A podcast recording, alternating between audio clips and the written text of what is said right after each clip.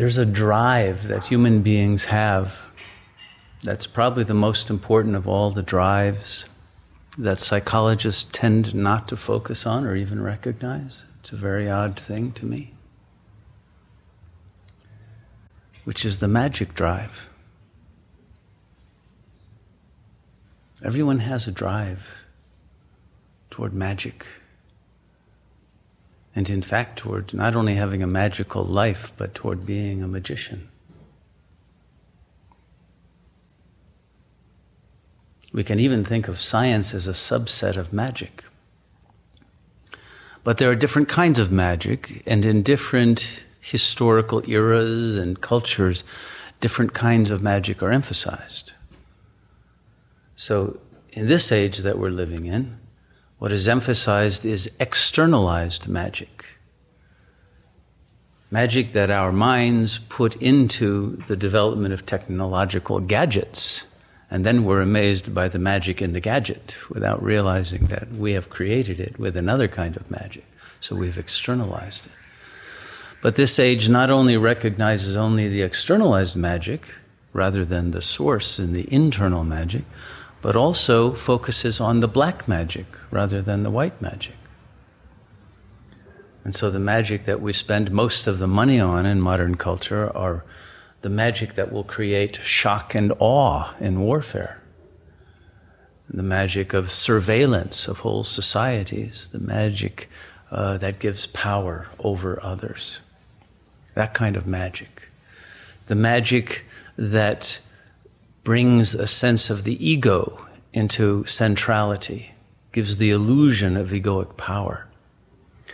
These lower kinds of magic, and they are real, the lower chakras each have a kind of magic, but they produce effects of suffering because they are not in touch with the source of all magic, which is the intelligence of the entire cosmos, the intelligence of God, which is based on love, on unity.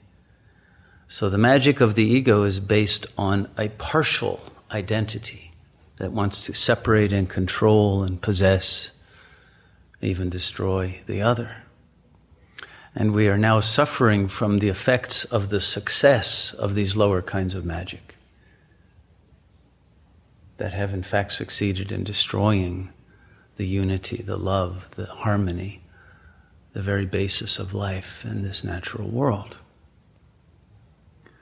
And so we have to return, if we wish to survive, to another kind of magic, a higher kind of magic that is both inner rather than external, and that is white magic rather than the black magic. And to do that, we have to give up the idea that the ego itself is the magical object or the magician. It is the surrender to the one true magician through which the magic of divine power can flow. And so the ultimate magic is salvation, liberation, and life. Freedom from suffering, freedom from fragmentation, freedom from delusion, despair, anxiety.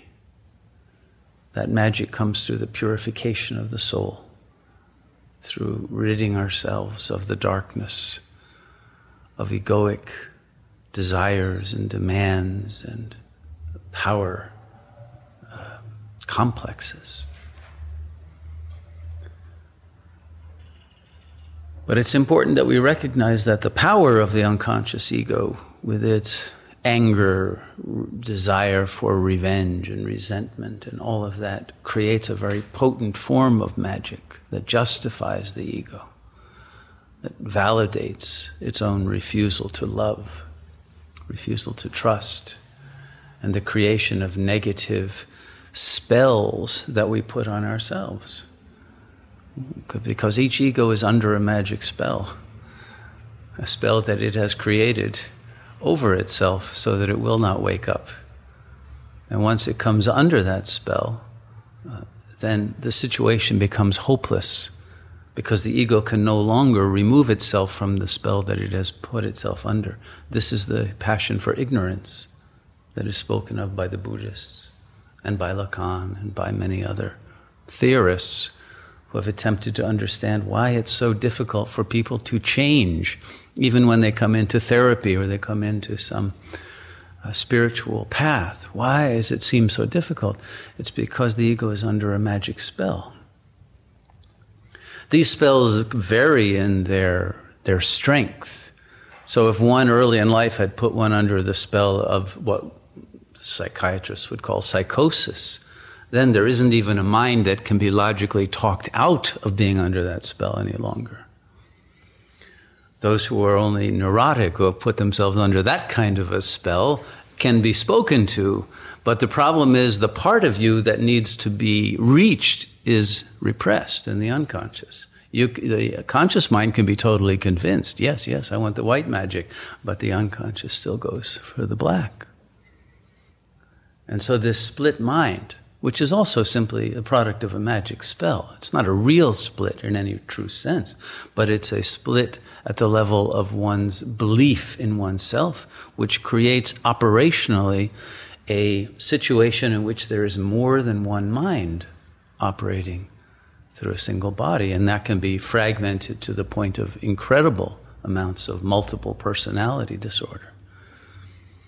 But all of these splits then tend to produce interference patterns which create paranoid fantasies that then get emplaced, superimposed upon our view of the world, and create indeed a very magical, in a negative sense, kind of world that we live in, which can produce the delusions of hopelessness and the delusion that no one can be trusted and that love is impossible and all the other kinds of beliefs that keep the ego caught, trapped inside its little shell, and justifying its refusal to break out of that shell and reach God.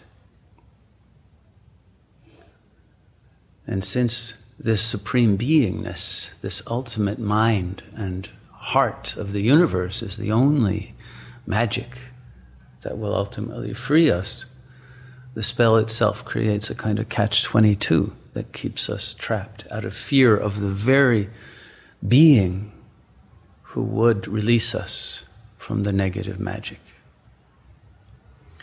And each time we talk to ourselves with negative chatter, we are reinforcing a magic spell upon ourselves. This is why it's so important in meditation to quiet the mind. In that state of silence, at least for a period of hopefully 40 minutes, uh, you are not reinforcing the magic spell. And as it weakens, then the real magic of the inner light can break through into one's awareness.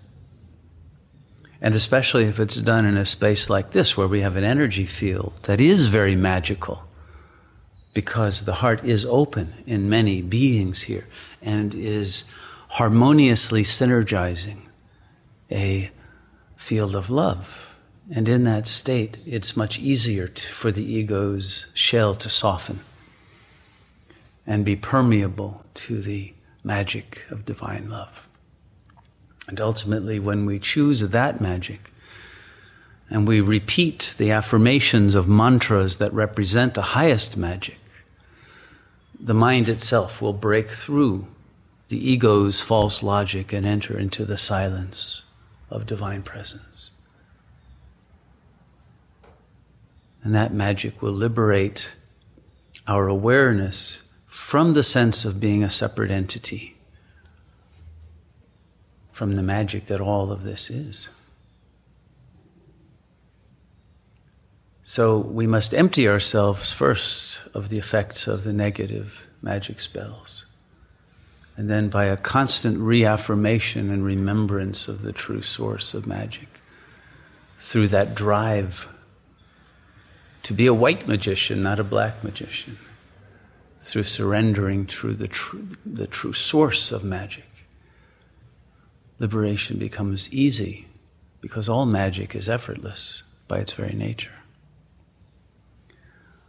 All it requires is giving up being seduced by the dark magic and by the externalized black magic of scientific gadgetry and returning to the source of the mind and of the heart. Thank you for listening to Spiritual Teachings with Shunyamurti, recorded live at the Sat Yoga Ashram in Costa Rica. To join us for a life changing meditation retreat, or to make a donation to support this transformational work, please visit our website, www.satyoga.org. To access more teachings or guided meditations from Shunyamurti, please visit the members section of our website or our YouTube channel, Sat Yoga Institute. Namaste.